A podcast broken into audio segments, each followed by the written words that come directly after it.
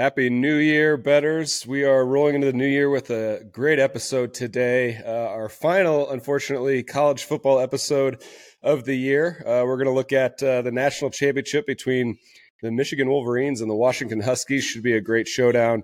And then dissect some uh, NFL Week 18 matchups. Should also be very interesting uh, with with a few guys sitting and and some playoff races tightening up. So um, we'll dive right into it. Apologies, we've been off for a couple weeks. We had to give uh, give some time to the friends and family over the holidays, which is always important. But we're raring and ready to go, and then we look forward to next week diving more into the uh, the NFL playoffs as those get up and running. So. Um, we're going to do a little bit differently this week for college football.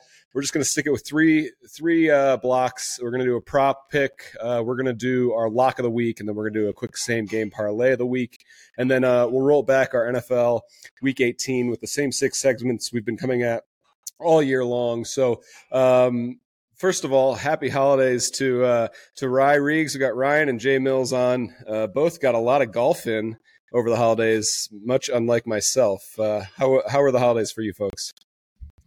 Yeah, good, good, good, good set of holidays. Uh, definitely nice to get back out on the links a little bit.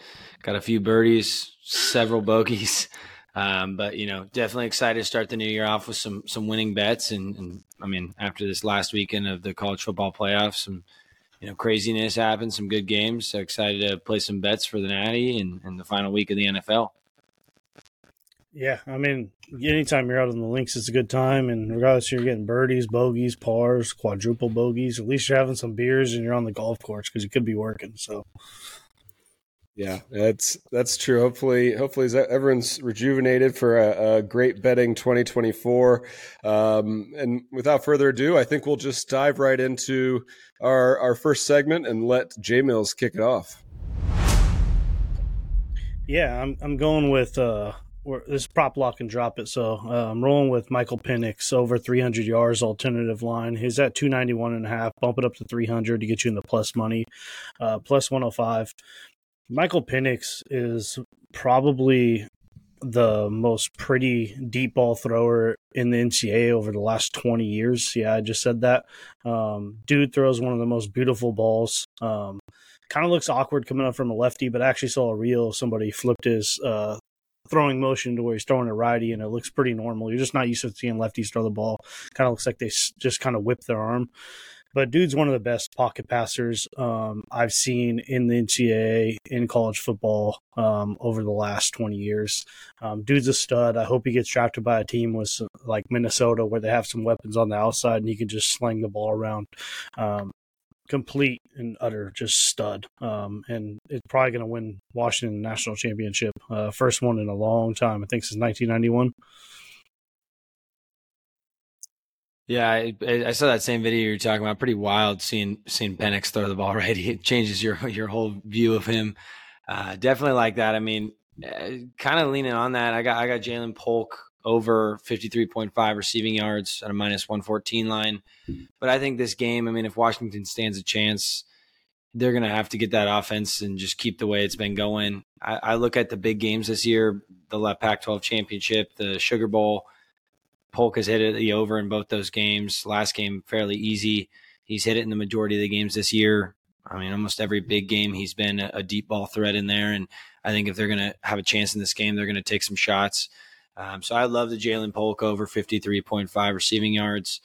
I, I think that's a pretty low. When I saw that total, I was pretty surprised at how low, especially after last game, uh, considering he catches two deep balls from Penix. The average, you know, is 25, 30 yards downfield. But, um, you know, I, I, like Polk here. I like the Penix. I think Washington's going to have a, a pretty big offensive game to have a chance in this one. I, I like Polk too. I, um, you know, looking at this, he's only gone under that number once this entire season. Ryan, you mentioned um, you mentioned the last two big games. He's gone over this pretty easily against Texas. Big thing that stands out to me is arguably you know the best receiver in the draft coming up, probably second best behind Maserati Marv, um, is playing opposite of him, and I think Michigan's going to have to pay a lot of attention to Rome Odunze. Um, and then you know you've got the emergence of of a tight end, uh, Westover, who's been playing playing really well as of late. Um, adding another option, uh, you know, receiving the ball. Um, speaking towards Penix, uh, we know Ryan loved him at the beginning of the year, so great call, Ryan. You know, you had him win the Heisman. A lot of people could argue that he should, especially seeing him march his team to the national championship. Um, and, and Jay Mills, I think for uh, we'll get a little bit further into this, but for Washington to pull this off, Penix is probably going to have to go for 300 plus. So um, probably a spot on bet there. I'm actually looking. Uh, you'll hear my dissection of the game a little bit later, but I'm looking more at um, uh, a game script play here. I'm going with Blake Corum over 106 and a half rushing yards at minus 114. Simply put, you know, Michigan's going to keep the ball on the ground one way or another, um, and and Washington's run defense really isn't stellar. So I think Corum, while he's only eclipsed this mark, I think once the entire season, he's going to get the carries, and I, I could see him getting going early. Um, them keeping Edwards out of the out of the game a little bit more because I think it's going to be a tight game, and him eclipsing that that mark, you know, even in the third quarter. So uh, I'm taking a little bit of a tougher one, uh, game script wise. I think I think it's going to fit, and they'll keep the ball on the ground. Yeah, I mean, I, I think Michigan's going to have to to try to run the ball in this game. I I, don't mind that that Corum pick at all there. Uh, you know, I mean, you've seen him the last few games. He's he's carried the rock a good amount for him. So definitely like that one, and, and I think that takes us into the next one, the lock of the week. Now I know nat- national championship. You got Michigan's defense. Anytime you see an over, going to be a little bit tough here. You know, to, to throw a lot of money on it. But the main reason I got over 28 first half points in this game, I think it might have been just a 28.5.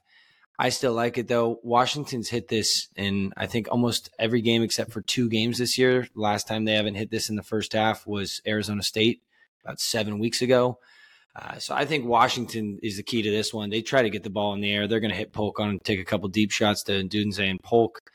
I think Penix is going to come out slinging. They know they don't want to be stagnant against that Michigan defense. I mean, you saw what Michigan's defense did to Alabama with those five first half sacks. They're going to get the ball out quick, try to get the ball running. You know, it, Michigan, they're going to, this game is going to come down to if Washington puts up points, Michigan's going to have to match it, which I definitely think they can. And, and I think that over 28, I mean, you know, you're looking at four touchdowns. You know, I'm hoping they can find the end zone and not kick any field goals there. But even so, I think this is going to be a pretty big first half scoring you know, the over in general is a little bit high, so the over for the game might be a lot. But I think the fact Washington's hit this in every game but two this year, you know, lets me believe that their offense likes to get it going early, especially in a, a game of this magnitude. Yeah, I mean, I, I, don't hate it. I think Washington's offense is going to be able to move the ball against Michigan. I don't think Michigan's seen a quarterback or an offense like Washington um, all year, and I think it's going to take them a while to figure it out. Um, so I could easily see this game being super high scoring in the first half, um, and then it kind of slowing down in the second half with the adjustments that Michigan makes on the defensive end. Uh, great defensive coordinator and uh, over at um, Michigan. I think they'll be able to figure some things out and slow Penix down in that offense in the second half. But I think they're going to struggle uh, early on to kind of stop them and figure out what they're doing. Um, and and really, it comes down to like if you get a strip sack or something, get an easy touchdown by Blake Corum uh, off a turnover. Or vice versa, JJ McCarthy makes a stupid pass like he did um, against Alabama, and just dude just doesn't step out of bounds. You get an early uh, seven on the board. Um, it could again be just becoming like a a shootout um, JJ McCarthy is uh, capable of that, but rolling into my pick, I'm taking Washington plus four and a half. I, I really don't understand why the line is this high. Um, I was going to take the money line, but this is lock of the week, so uh, I'm just going to take them plus four and a half. I don't see how this game isn't within a touchdown, um, and even if it, I mean, I could see Michigan leading by 11 points um, with like two minutes left, but Washington going down and getting a garbage time touchdown and covering late. I just don't see this game finishing over a touchdown, so you hope it just doesn't fall on that touchdown mark. And I could easily see this game coming down to uh, overtime or a game-winning field goal by Michigan. So that's kind of my take. If if Washington doesn't till it out, I think they easily cover the four and a half. I'll Jay Mills. I like it. Obviously, I'll take it one step further. Um, I'm going plus money for for the uh, lock of the week. I'm taking Washington money line plus 160. Michigan's going to be able to run the ball. I already touched on that. But it's a Huskies team that's much better in the secondary and have started to generate a much better pass rush as of late. And I think that's going to kind of have it's going to have an impact on the Michigan offense where they're going to shy away from throwing the ball. And then you look on the flip side, yeah, Michigan's got a phenomenal defense. Their statistics are incredible. You could go on all day about those. But the best two quarterbacks that the Wolverines have faced all season were you could say Jalen Milroe, who's not much of a you know passer, or Taulia Tagovailoa, which either one is a far cry from Michael Penix Jr., who can make all the throws and has the best receiving corps in the country. And then going to that game against Maryland, Michigan struggled in its only game against a really competent passing attack, and they they won that game by just a touchdown. Um, it was on the road, but uh, it's it's a whole different animal against Washington. I'm a huge huge believer in Kalen DeBoer uh, and his offensive coordinator Ryan Grubb. I think they're a special combination. Um, very underrated coaches, considering Kalen DeBoer coming from you know what what, was it a, a NAIA ball and winning 60 out of 63 games. But we've liked Washington all year. We touched on Ryan having Penix as his, his Heisman pick. They feel like a team of destiny after two tight wins against Oregon and a great uh, showing against Texas last week. And at the end of the game, you've heard me say this throughout the year, but when I think it's a tight game, I'm going to pick the team with a quarterback that I feel can get it done at the end of the game with the game on the line.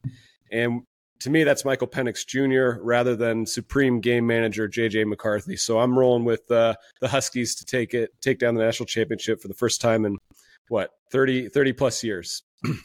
um, and and I'll just take us right 30, into our 33 years. 33. Okay, so 30 1991, 91, yeah. Some of us weren't even born then. but uh, I'll, I'll, I'll roll the, yeah. Uh, I'll roll that into. I think I may have been the only one alive at that point, but uh, I'll roll that into our SGPs of the week, um, and I'll stay with a, a common theme here. Um, taking Washington plus three and a half, and I'm I'm going with uh, an alt under. Um, that's the alt line there, an alt under of 61. I touched on why I think Washington's going to win this game, um, but it's a it's it contrasts Ryan's over in the first half a little bit. I, I think you look at the Huskies, you say, oh, every game's going to go over. Uh, but I'll buy some points up primarily because of Michigan's defense and their run game. Um, they're going to have success on the ground. And I don't think they're going to be behind enough in this game to, to go to the pass early, leading the clock to start draining faster. Um, and, and I don't think it's going to be required for them to consistently test the secondary of the Huskies. Washington's O line just passed a huge test against uh, Texas's amazing, uh, you know, front and and handled th- things very well from pass protection. Um, but you know, Michigan's a bit of a different animal. So even though they've got an elite group of receivers and they're going against their toughest test, they're still going to need to have a balanced game. And and Michigan's been able to bottle up a lot of quarterbacks, so I think that's going to lead to a, a, a, lower lower number of points total. Um, I just don't see this game being played in the 30s, so I'm going to go ahead and, and par- parlay those for plus 186. Yeah, the front end of my single game parlay is, is plus four and a half Washington, similar as you guys have talked about. I mean, Jamil said it earlier. I just I see this game being a close one, even if Michigan's up eleven, scoring a touchdown late. I love the four and a half points there. I think that's a great line to get, especially if it comes down to a field goal at the end. Um, and then I had that first half over. Um, you know, like I said, I think they're going to get points early. I, I, do think they are going to take Washington's going to take some shots. I, I, do, you know, agree with you what you said about Michigan. I think they can try to control the game, keep it on the ground, you know, and, and take the shots when they need it. But I, I actually bought down the opposite of you uh, to the uh, all over forty seven point five to add to that parlay to put up plus one sixty. I just think if they hit that first half total of twenty eight points, I mean, you're expecting less than twenty points in the entire second half. You know, I think in an ideal world, for our bets, we have Washington win this game, and, and it ends up around 52 points. Um, yeah. But I, you know, I, I agree with you though. I mean, the regular over under is pretty high. I didn't feel fully comfortable with that as well. I bought down a few points in the parlay. I see you did it on the opposite end. I see this game being a pretty back and forth game. You know, maybe one team stretches it to two touchdowns, but right away the other team's going to capitalize. So uh, yeah, I got the Washington plus four and a half and the alt over 47.5 at plus 160. I think it's going to be a close one and, and definitely think there'll be a lot of points early, which will help get that over. Yeah, I mean, we all kind of like Washington. Um, I'm pretty confident Washington wins this game. I'm taking the money line plus Penix over 291.5, which is a normal line passing. Um, for Washington to win this game, he's going to have to go over that line. So I really don't think that's an issue. Uh, basically, you're taking Washington to win, in my opinion, is kind of how I look at this bet because if Penix doesn't go over 291, I don't see how they win this game um, unless somehow he got hurt early on and their backup just comes in and balls out, which isn't going to happen. So um, I love that at plus, uh, 320. You're pretty much boosting that money line up, in my opinion. Uh, like both of it, fascinatingly enough, all three of our parlays could hit. We don't have anything too crazy. Ryan and I need that 12, 13 points in there between between uh, 48 and 60. Um, but uh, we're all in Washington, so you know, hopefully the books don't don't screw us over when when it's all said and done. Um, and and I'll just go ahead and jump right over to uh, our NFL Week 18 segment one. Anyone, anytime, anywhere picks. I'll lead it off here. I'm keeping it simple this week, taking just one guy. Looking at Najee Harris, ATD. His lines moved down to plus 120. So, you know, if you're going to ride this, grab it while you can.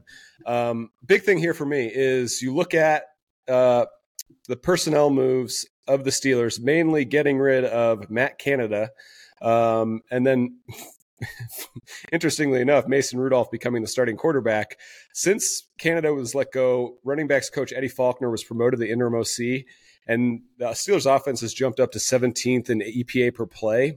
Um, and over those six games with him as interim OC, Harris is now averaging nearly 17 carries for over 70 rushing yards and has scored four of six games um, compared to just under 13 carries and under 50 yards and only scoring three times in 10 games with Matt Canada. So to me, this is a schematic play. I know Baltimore's defense is typically stingy, but I think they're gonna they're gonna rest some guys as we move into the playoffs, and I see Najee uh, diving into the end zone for one here.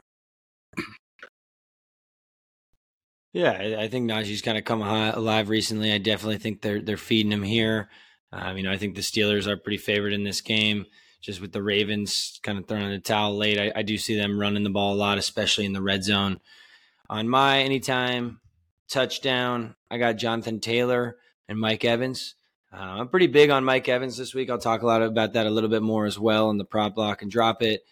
I think that's you know a big game for him against the Panthers. Need a win. I don't think they're going to mess around. He's also been the key to them winning this year in a lot of those games, and a lot of it has come down to him scoring a touchdown. He's got 13 on the year. Majority of those are coming post week 10. You know, I think late in the season, especially against a team like the Panthers, when they get to the red zone, they're going to their guy, and that's going to be Evans. And then Jonathan Taylor, uh, he had a couple weeks off with an injury, but the last two weeks he's come alive. Two touchdowns in the last two games, one in each. You know, I think this is a game the the Colts need to win against the Texans. Um, you know, it's it's a big game for them to have a chance in that division as well as I think Jonathan Taylor's just similar to Mike Evans. You get in the red zone. Eh, there's, yeah, they could go to Pittman, but I think the Colts don't want Minshew really throwing the ball as much in the red zone. They're going to be giving it off to Jonathan Taylor and and letting him run it up the gut. So I like those at plus 220. Both of them had a lot of touchdowns recently and, and should be pretty big favorites to, to hit it this week. Yeah. Um, I love JT, one of my favorite players in the NFL. And Mike Evans, um, I mean, probably the most underrated uh, receiver in the NFL over the last 10 years. Dude just goes for a thousand yards every year and never talked about as a top five receiver, very rarely.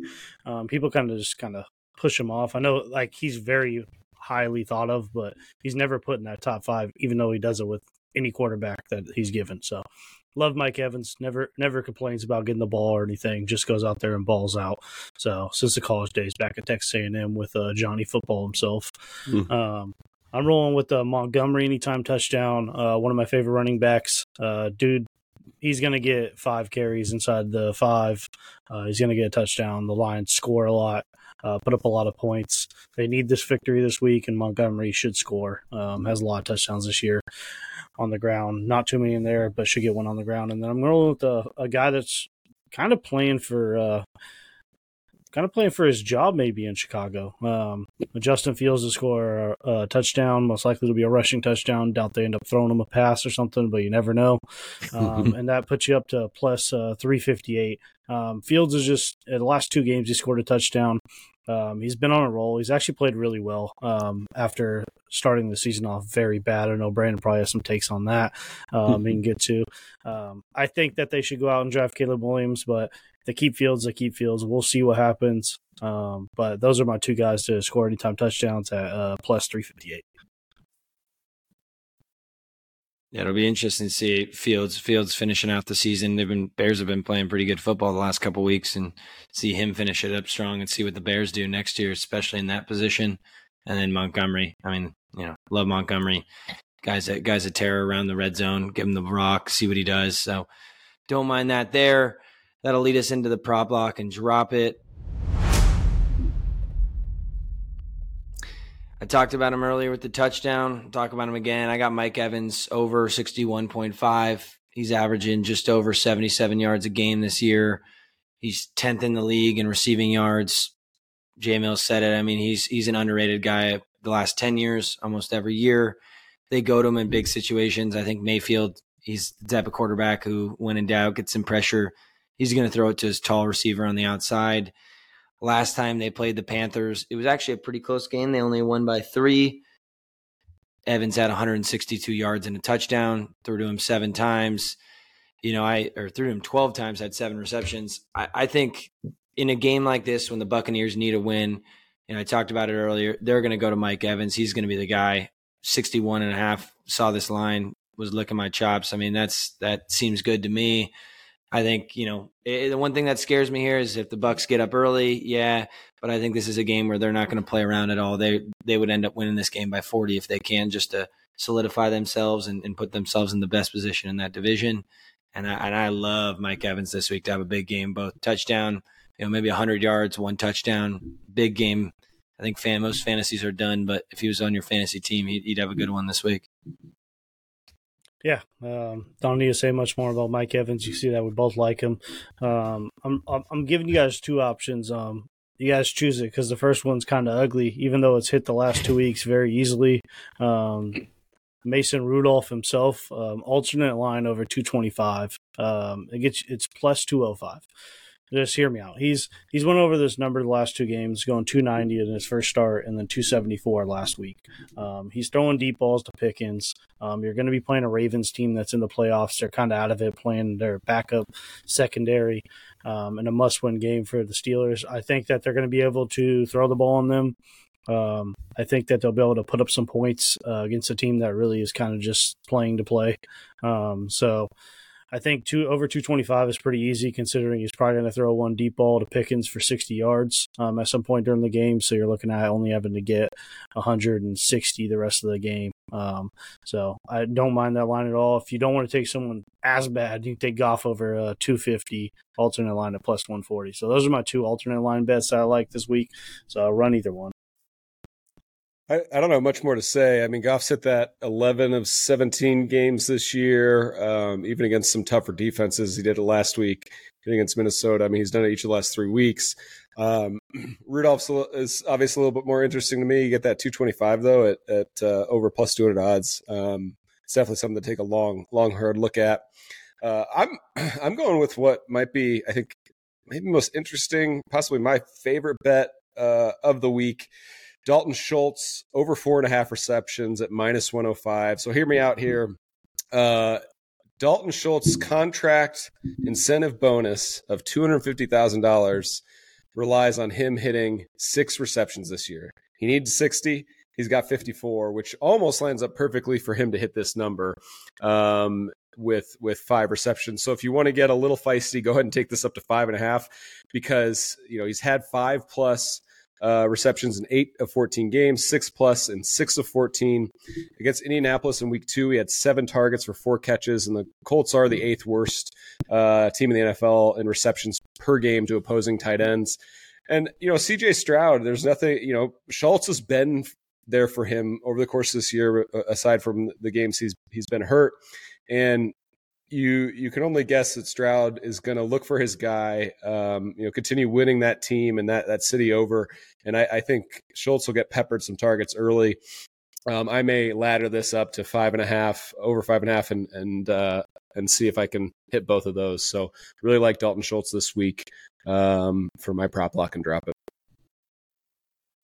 Yeah, um, I mean, the only thing with that is, and I think they'll get him the targets. I think he'll have a good game. Um, hopefully, if they get a lead, it'll for sure hit because it's one of those things that you know CJ Stroud, um, rookie, is going to want to get people under his wing. So if they have a lead at all um, and they're able to draw something up at the end of the game, they'll throw him like two screen passes just to get him the bonus. Mm. Um, sometimes I wonder how like owners feel about that because they're just giving them free money. But I mean, the NFL's making so much money. Who do you care? You know, as long as your team's yeah. winning, then you're making more money. So.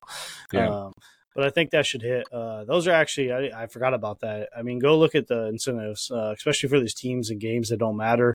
Um, go look at those things because they're going to get these guys their targets. They're going to get them their numbers. So if you're looking at somebody who needs like whatever five catches for an incentive, I guarantee you, if their quarterback is going to throw them a lot of uh, a lot of screen passes or quick slants just to give them some uh, catches. So that kind of rolls us into our next segment, um, the tortoise and the hare. Um, I'm rolling with a game, uh, revenge game. Uh, what it be what it is um, for uh, Jarrett Stidham. Um, going back to the Raiders, um, Raiders defense has been great um, under interim coach. I'm drawing a blank on his name. Um, Antonio Pierce. Yeah, Antonio Pierce. I don't know why I just yeah, I don't know why I drew a name uh, blank on his name. Uh, that seems to be able to great motivator, uh, kind of like a little Mike Tomlin uh, type coach. Um, just being able to just get his guys to play for him, play hard. Um, so we'll see if he gets the job. I think they should at least give him a shot, give him a two year contract, see what happens. But I'm taking under 38. I just don't really see how Jarrett Stidham and Aidan O'Connell put up more than 38 points as long as you don't get some stupid thing like happened on Christmas. I don't even know what was going on. Um, or sorry, that was a week before Christmas with all the pick sixes and uh, the Chargers are just giving the ball over in the red zone three straight times, and my you have the under, and it it goes over in the first ha- uh, first quarter. Uh, never good. Um, but I, I, just think this game is going to be a, a, just pound the football, pound the rock, um, take a couple shots here and there to Davante Adams um, and Jerry Jeudy, but under thirty eight and eight thirty eight should hit for sure. I'm not too worried about it. I'm I'm right there with you, right in lockstep, Jay Mills. I'm also targeting this under 38, so also going with the tortoise this week. Uh, you mentioned it, Jarrett Stidham, Aidan O'Connell, two low volume passing offenses. Uh, you also mentioned I think it could be a very ugly team. Both teams play at a bottom 10 pace of play. Denver's got some injuries uh, to their their receiving corps, which is you know even more worrisome. That's going to need Stidham to likely play from behind this week. Um, both teams, Justin, you mentioned run first. And one one kind of interesting stat: since Antonio Pierce took over, the Raiders have the number one run defense uh, per success rate. So I think they're going to be able to to, to shut down uh, the the Broncos from all angles, and I expect a low scoring game there. Yeah, you know, I mean, anytime I see an under with my Raiders, it's a little disappointing, but uh, kind of agree with you guys there. Raiders last week, you know, they had I think a twenty percent, maybe fourteen percent. I'm gonna be a little biased there. About fourteen percent chance of still making the playoffs. Lost to the Colts, so you know this week can't couldn't agree with you guys more. think that game's gonna be a a low scoring one. Mine is is what some people are calling the the game of the week, the matchup of the week with Carson Wentz versus Sam Darnold. It's almost like a, a toilet bowl of teams in the playoffs. Rams at the 49ers. Uh, no shock here, under 41. I mean, this just that that title right there itself could have probably explained why I'm going the under. I think this game's going to be a lot of guys, a lot of people benched in this game. Rams solidified their playoff spot. I don't think they can move much. 49ers already clinched home field. I just see this game being a game both teams want to get out with no injuries. They're going to put in some guys probably haven't played that much this year. You know, it's it's in Santa Clara. Not that that has much to do with it, but you know nothing good ever happens in Santa Clara, so I can't imagine there's a lot of points. It's probably going to be a low scoring game, and uh, I think under 41 is pretty safe bet here. I see this game being a, a 10-13 ball game going down to the wire. Carson Wentz game winning drive to beat the Niners. Yeah, that that pretty much rolls us into our next segment, and I'll uh, touch on that with my my next bet. So uh, we got dog days. Of, we got dog days of fall. Um, so I got to take the underdogs. Um, I'm rolling with the same game. I'm taking the Rams over the Niners. Um, Niners are checked out, man. They're on a two week bye. Um, clinched the number one seed last week with uh, Kyler Murray uh, pulling a clutch win against Philly. Um, what a great way to end Sunday. Um, the the Niners are checked out. Rams are pretty much checked out. They could really care less if they go have to go play the Lions or if they have to go play uh, the Cowboys. Um, but we'll, we'll, we'll figure out what who Sam Darnold is and if he's going to either sign with the Niners next year or not. And Carson Wentz is playing for uh, his career.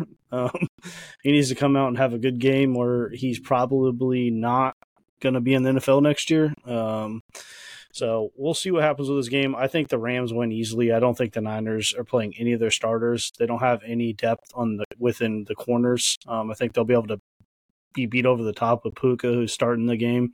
Once Puka hits four catches and over 39 yards and breaks both the all-time uh, receiving record by rookie for receptions and um, yards, he'll be out of the game. But Tutu Atwell and those guys will be able to beat us over the top.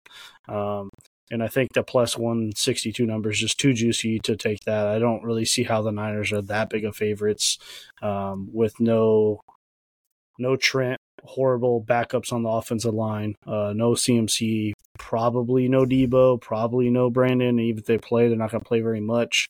Um, none of their starters are playing. Charvarius Ward on the back end. I just don't.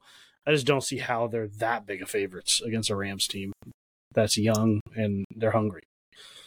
We've talked about it all year. You know, these dog days of fall picks are always tough. Um, and and so first and foremost, James, I'm staying away from this game.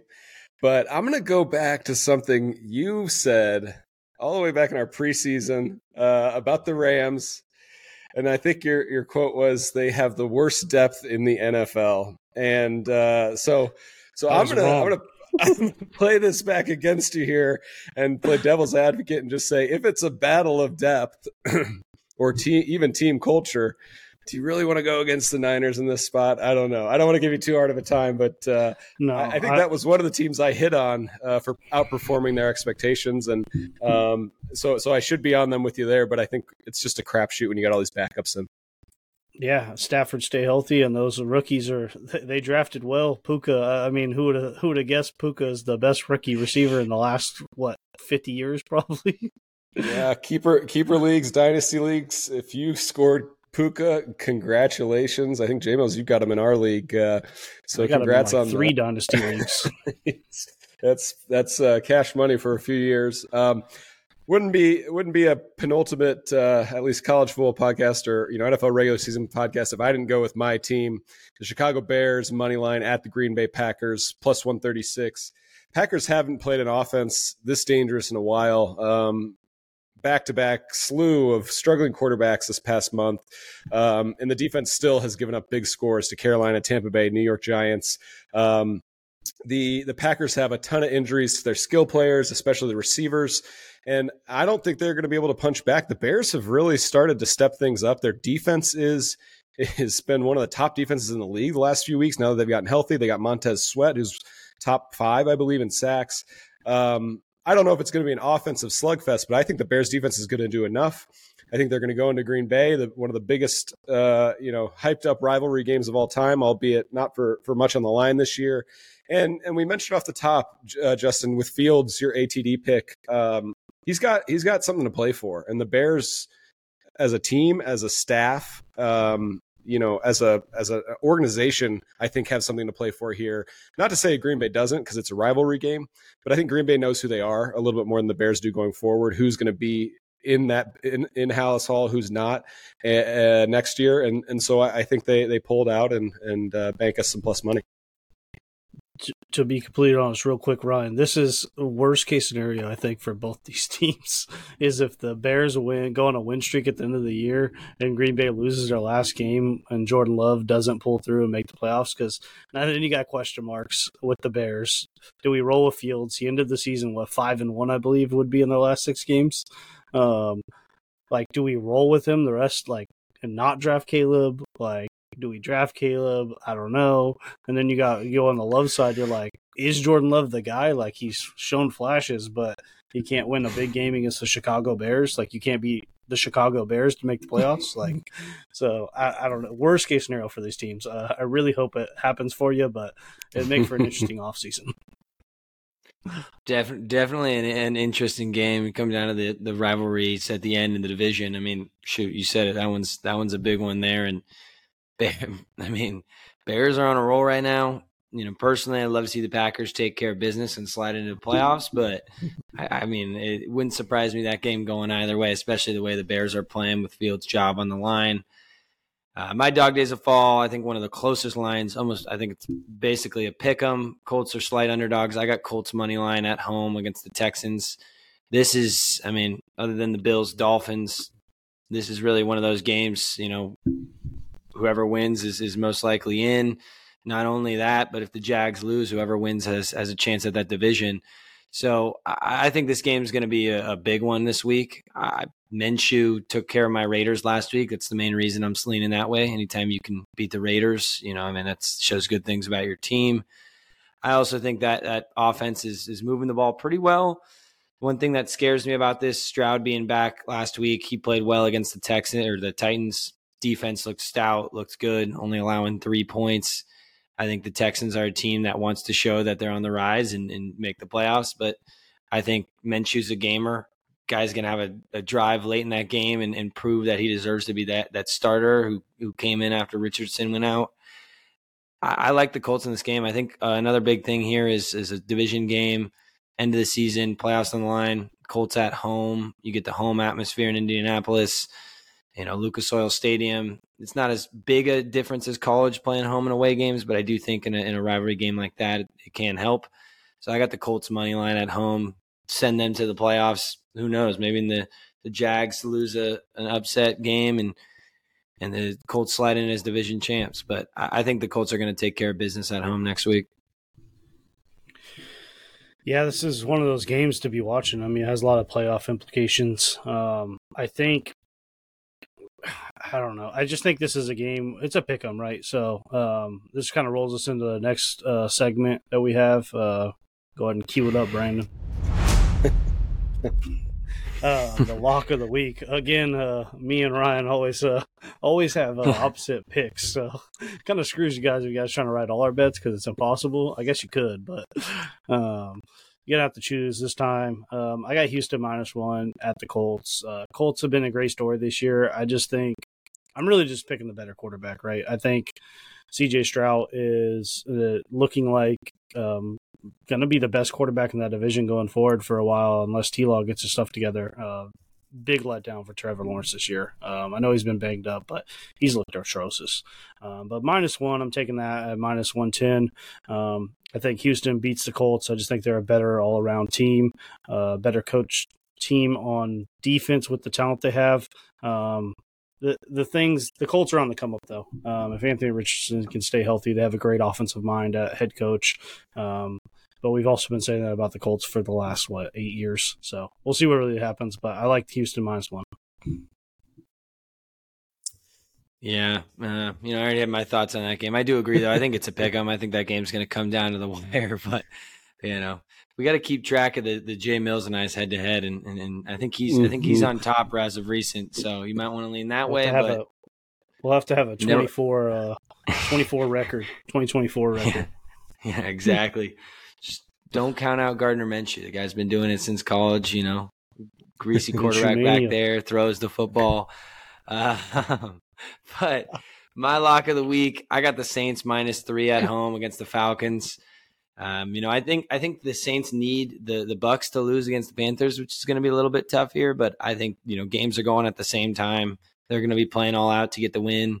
You know, with the Saints, it really comes down to can they score in the red zone. Um, you know, all, all, year that's been one of their struggles. They'll get down the field, and, and sometimes, you know, other than Taysom Hill, they don't really know what to do with the ball. Um, you know, I, I, think the main reason here is I, I big anti Falcons. That team, they've lost three of their last four. They can't really get much going on offense. You know, I mean, they lost to the Panthers about two weeks ago, put up seven points. You know, last week against the Bears, putting up 17, losing to Chicago. I think the Saints are are the better better football team. And if that team can put the ball in the end zone in the red zone, which I think they will this week, considering the implications, they're going to give themselves a shot. Still think the Buccaneers end up on top of that division, but uh, you know they're, able to make things interesting with a win, and, and, those games going on at the same time will be really interesting to see. Definitely, will have my my red zone octobox on to watch them. But uh, I like the Saints at home minus three this week to just take care of business and put it in the Bucks the Bucks hands to see what happens. Yeah, take a look at their Week 12 matchup in Atlanta. It was a 24-15 win for Atlanta, so everyone would probably look there. But you got to remember, the Saints kicked five field goals in that game, right? They didn't even score a touchdown, and since then they've been putting up, you know, 24, 23 plus points. Um, I think they're finding ways to get in the end zone, and that's going to be the difference here. They're they are playing for something. Um, they, do, they need the Bucks to lose, which will roll into my next pick. But I actually like that minus three, um, even minus two and a half if you think it's going to be an especially close game. Um, but I don't think it will ultimately matter because my pick, I'm taking the Tampa Bay Buccaneers minus four and a half as my lock of the week at minus 110 over the Carolina Panthers. Yeah, they had a terrible performance last Sunday. Um, you know, in a game that I believe they could have clinched the the division. Um, 23-13 loss to the the uh, aforementioned Saints. But I think they're going to start attacking early, chasing that playoff spot. Um, the Panthers defense has been an okay group this year statistically, but a lot of those marks are inflated due to the fact that they're always chasing. They've been playing from behind the entire year. Teams throw fewer times against Carolina than any other team, uh, under 50% of the time in the NFL. That's absurd. Uh, the real matchup advantage I see is the Bucks defense. They're they're still one of the singiest against the run. They're going to put a lot of pressure uh, by being stingy against the run on Bryce Young to make plays. He's had a lot of ups and downs, and and I think I, I don't I don't have faith in him to elevate his offense enough to to cover this. Um, Tampa Bay's defense and their roster is full of veterans who have been there before. They've won it before. Their head coach um, has been in, in a lot of spots like this. Um, and, and I just trust them to step up, win this game by a touchdown, going away, make the playoffs. And, and another, uh, I got to shout myself out again, Jay Mills. Another one of my preseason, you know, these were, this was somebody that everyone thought was going to finish last. And I came in saying, I think they're going to, I didn't know if they were going to win, but I thought they could finish second in this conference. And sure enough, they're, they've got a chance to, to take it down at the end of the year. So, uh, didn't place any bets on it, but I, I, I got to go back to my analysis early on this year. Um, so, I'll I'll go ahead and just roll that in after I gave myself a, a shameless shout out into our final segment, uh, our final betting segment of the week, our parlays of the week. Um, I guess I'm going to keep it simple for for uh, listeners' sake, and I'm just going to say parlay all five of my picks here. I'm not taking any alt lines this week. I'm not doing any um, other than the Bears. I'm basically Najee Harris ATD, Schultz over four and a half catches. Um, Broncos Raiders under 38, Bears money line, uh, Tampa minus four and a half, and that'll get you plus 36 27. So if you want to put your faith in me this week, um, take those five picks and, and run it back for a parlay. Yeah, I mean, if if those are hitting, you're gonna have yourself a, a heck a heck of a weekend. That'll be a, a nice nice payday. Start off the new year. Mine somewhat similar at the beginning. I mean, I like I said, I'm I'm really liking Mike Evans this week. I got his over 61.5 on receiving yards. I have him scoring a touchdown. I think just that the caliber of that game, I, I love that there. I also have the Steelers money line against the Ravens. Ravens are going to have all backups in. Steelers want to win. I think the Steelers take care of business there. Maybe even Mason Rudolph throws for for 300 yards. We'll see Jay Mills, but um, and then to, to, round it out, I got the Eagles money line at the Giants. Eagles, we haven't talked much about that. They have not looked like the Eagles the last so many weeks. I've lost some crucial games. I mean, this was a team that people had a Super Bowl favorites halfway through the season. Kind of fallen off a little bit. I think they get back on track this week, take care of the Giants. You know, I'm I think that division's still tied with the Cowboys. I, I can see the Cowboys winning though and taking that, but I think the Eagles need a win this week just to just to get some momentum going into the playoffs and, and have a little bit of you know faith back and, and Hurts in that offense. So I, I, like the Eagles to round that out, getting us to about plus nine twenty. Um, solid parlay there, but a lot of it riding on Mike Evans having a big one. Yeah, I like both you guys' parlays. Mine's very simple. Uh, two alternate lines and it gets you up to basically twenty five to one. Um, we're rolling with Gabe Davis, big big game Gabe, over 80 yards against the Dolphins, which should be a shootout. Um, and Gabe Davis just seems to be one of those type of receivers that shows up in this game, especially with Ramsey going to be probably following around uh, Diggs all game. I think Gabe should be able to bust one. Um, for 50 yards against this team uh, out of the slot or whatnot. So 80 yards, that's plus 750. And then we got Mason Rudolph over 225 at plus 205. That brings you up to uh, basically 24.92. So basically 25 to 1. Just need two things. And and if you hit Mason Rudolph early, you got something to watch for uh, come Sunday Night Football. Um, one of the most watched games probably of the year. Um, I mean, this is Bills can win and get in the, and win the division and be the two seed after all the stuff they've went through this year, or they could lose and possibly be out of the playoffs. So, um, a lot of a lot of things that can go down in this game. But Gabe Davis seems to show up in these big games. One last big bang for uh, for the regular season, at least uh, with these parlays of the week. So, good luck heading into into week 18. That'll close out our betting blocks um, for for episode 33. But uh, as many of you listeners know, we've been uh, running it back with our goats and our bums of the week. So I'll kick it off with a goat of the week. December 28th, 2023, a day that will live in infamy for all of eternity. A day that we saw the greatest mascot in the history of sports step onto the field. It began with a Taylor Swift esque entrance and ended with near cannibalism. We saw this guy running around the field, slapping refs on the butt, dancing next to countless, countless players and coaches. The Pop Tart mascot is my goat of the week and maybe my goat of forever. That was one of the most entertaining things I've seen. I think that Pop Tart uh, bowl game is going to go and immediately be one of the most watched games every year as long as they're still sponsoring it. I think it was the the fourth most watched bowl uh, game of, of bowl week three, which included, you know, all of the the uh, big matchups supposedly with Georgia, Florida State, and, and Ohio State, Missouri, et cetera. So, uh, shout out to to Pop Tart Bowl um, and my Wildcats taking it down. But what a what a uh, fun fun thing to watch with the Pop Tart mascot. I was gonna say it, it, sounds like a Kansas State fan was a you know you were a big fan of the Pop Tart. I don't know if NC State was is, is quite a big. have you watching have you the seen Pop-Tart the memes? Go down, watching the, the Pop Tart mascot go down and, a, an edible Pop Tart come out. Pretty incredible. Uh, are we thinking that game might make the might make the playoff? It might be one of the playoff bowl games coming up. I mean, who knows? Natty, make it the Natty. Um, national championship. yeah my mine you know, I know some Florida State fans, if you're listening out there, might not love this, but I got the the college football playoff committee. I think with those games, I mean, you know, you can argue it one way, you can argue it the other, but having both the Rose Bowl and the Sugar Bowl come down the way they did to the end of the games, I mean, it was an incredible day of football.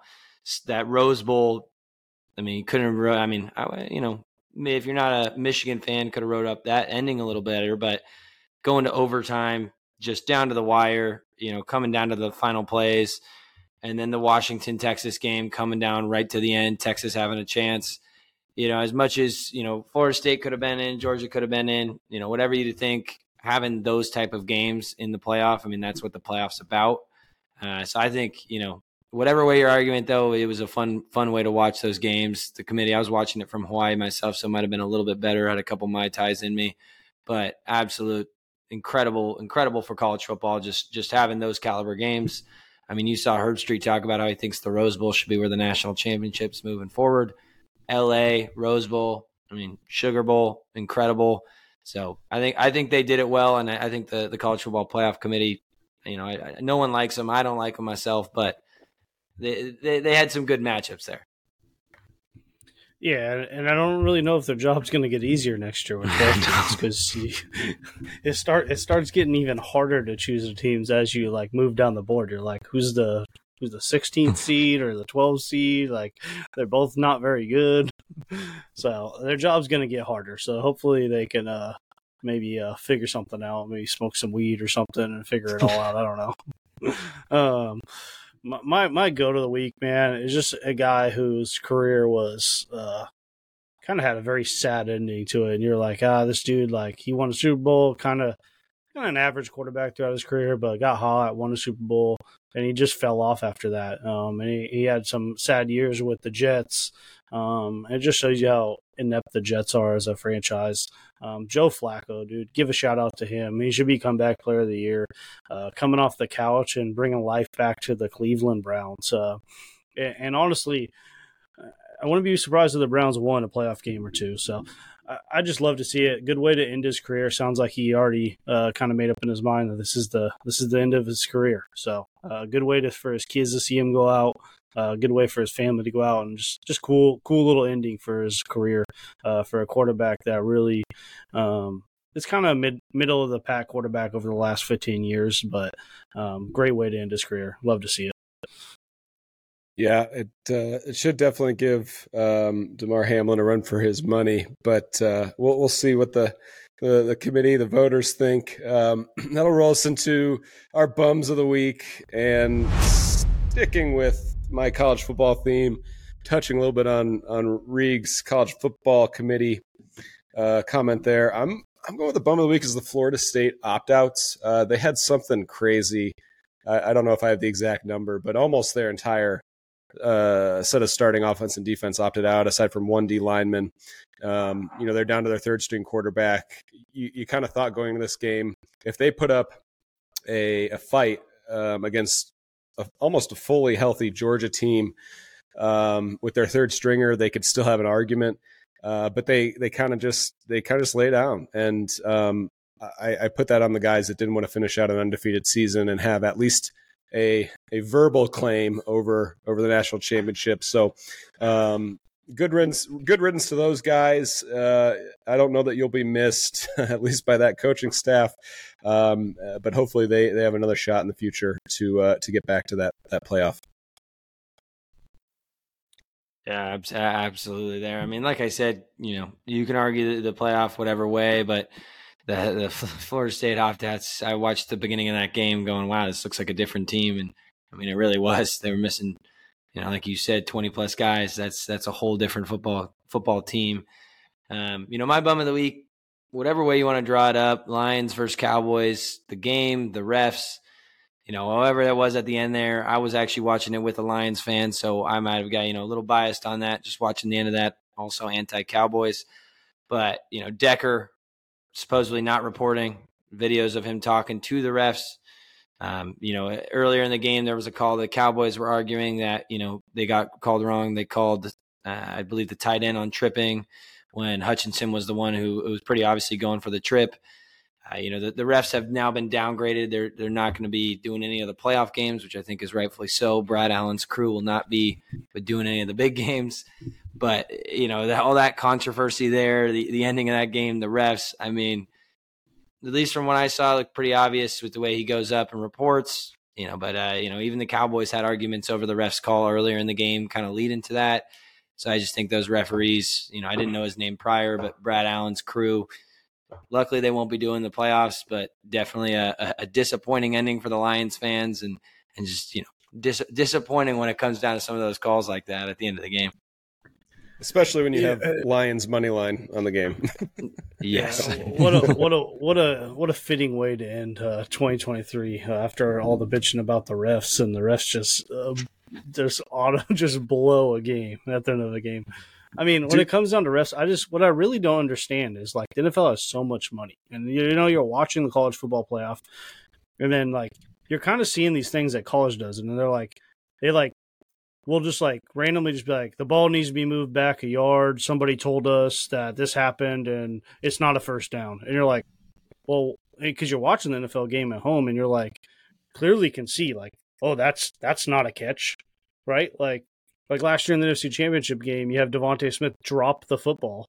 Like it wasn't even close to a catch. Kyle Shanahan should have challenged. He doesn't. And it's like, why isn't there just somebody like like a couple extra refs in the booth that are just not just like randomly like in the earplug? Hey, that was actually an incomplete pass. Bring it back. Like it's not that difficult. Like mm. they're refing's hard enough. Like I understand you're going to miss calls on the field, but there definitely should be somebody up on the booth that can just wire down to them like, hey, you misspotted that ball. It should go back half a yard. Okay, cool, perfect. Like it, it does. It, it just doesn't seem that difficult. I don't really understand. Do we think there's any coincidence at all of one of the worst officiating years in recent history comes in a year when sports gambling is almost fully legal across the U.S and DraftKings is the official sponsor of the NFL. Uh, maybe, maybe there's something there. I don't want to. I don't want to open too many curtains because I may not be around just much longer. But I just, I just don't really under. It, it just doesn't seem like it's that hard of a fix. People like they didn't make them full time employees. I'm like, no, just have some people up in the booth that can just wire down to them and just say, hey, move the ball back half an inch. Hey, that wasn't a catch. Like, bring it back. Like, it's not that difficult. Like you're watching at home and you see it, or like it's a it's a review and they got to walk over to this little ass screen and look at it. And it's like, bro, just have someone in the booth that says it's either a catch or not a catch. You don't need to go look at a little ass screen the size of my goddamn iPhone to look at it. So, well, on a tangent, but yeah, let's see. Let's see how the playoffs uh, pan out. Maybe we can have a, a special refereeing edition here. Um, but and that just let me let me just that just that just brings me to my thing. I mean, another just Carolina's whole franchise. I don't know what's going on. they're, they're the most inept franchise in in the NFL. First of all, you go right, you you you hire a coach. You're like, you know what? We're going to hire this coach. We're going to let him pick our our quarterback. Um, he wants C.J. Stroud. Then you go. The owner comes down and Tepper goes, "No, I want Bryce Young." Okay, you draft Bryce Young. He's not good. You fire your coach a couple weeks later because your team's not very good. Not only did you trade DJ Moore away in the trade, you also gave them Caleb Williams on top of what other other draft picks. I think they get their second round next year.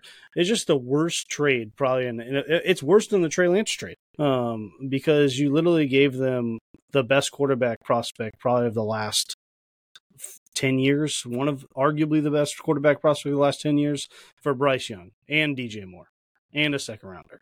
So, and then you go and throw a beer on somebody or whatever you threw on somebody. So it's just horrible all around. Carolina's franchise, they, they're just horrendous. They're never going to be good under Tedford. I, I, really don't think that's ever going to happen. Um, they're going to be the Browns uh, of the from what 1980 to 2010. Uh, just horrendous. Yeah, I don't have much to add to that. It was beautifully put. Jay Mills. I think we can we'll close out our uh, our NFL regular season and college football uh, full season. Kind of sad to see it come to an end, but you know, thank you to all your listeners that stuck through us. Um, we're looking forward to a, a, really exciting 2024 with a lot more to come. Um, you know, as usual, don't need to do too many more plugs, but give us a like, a follow, a comment. Find us on X at BBA Pod. Uh, Bettor Bets Ahead on Instagram. Like I said, we've got a lot of a lot of things in the works. Um, you can find me at uh, Bentli Bets on Instagram, Don Bentli Bets on X. Reegs, where where can the uh, listeners find you? Yeah, find me on X at, at Reegs Bets. You know, looking forward to a, a, big 2024 from from this group. I'm thinking we might have to do some some lines, keep track of some things. You know, show our fans exactly how good we are at these bets. Get the J Mills to Reegs Bets head to head going. Um, you know, but excited for 2024. Bummer, college football's coming to an end. Got some great sports ahead, especially the NFL playoffs. You know, bummer my Raiders won't be there, but we'll have some fun bets coming ahead in, in the future weeks. Where can we find well, you, Jay Mills? Will be, the Raiders will for sure be at the Super Bowl. We're hosting it, in it? but we will have They'll we be won't there. be in uniforms. They'll be there um, now uh, you find me at dynasty underscore dogs um, on Instagram. Uh, like I said, like, subscribe, uh, leave us a comment, leave us a message in there. Um, if you want to get on, like we do fan picks every once in a while. So if you want to get on for anything, um, just send us your bets and we'll throw them in our pod. Um, so that's all I got to say. Where you can find you, uh, Bentli? Yeah, oh, you you know where to find me. Um, Don Bentli Bets, Bentli Bets.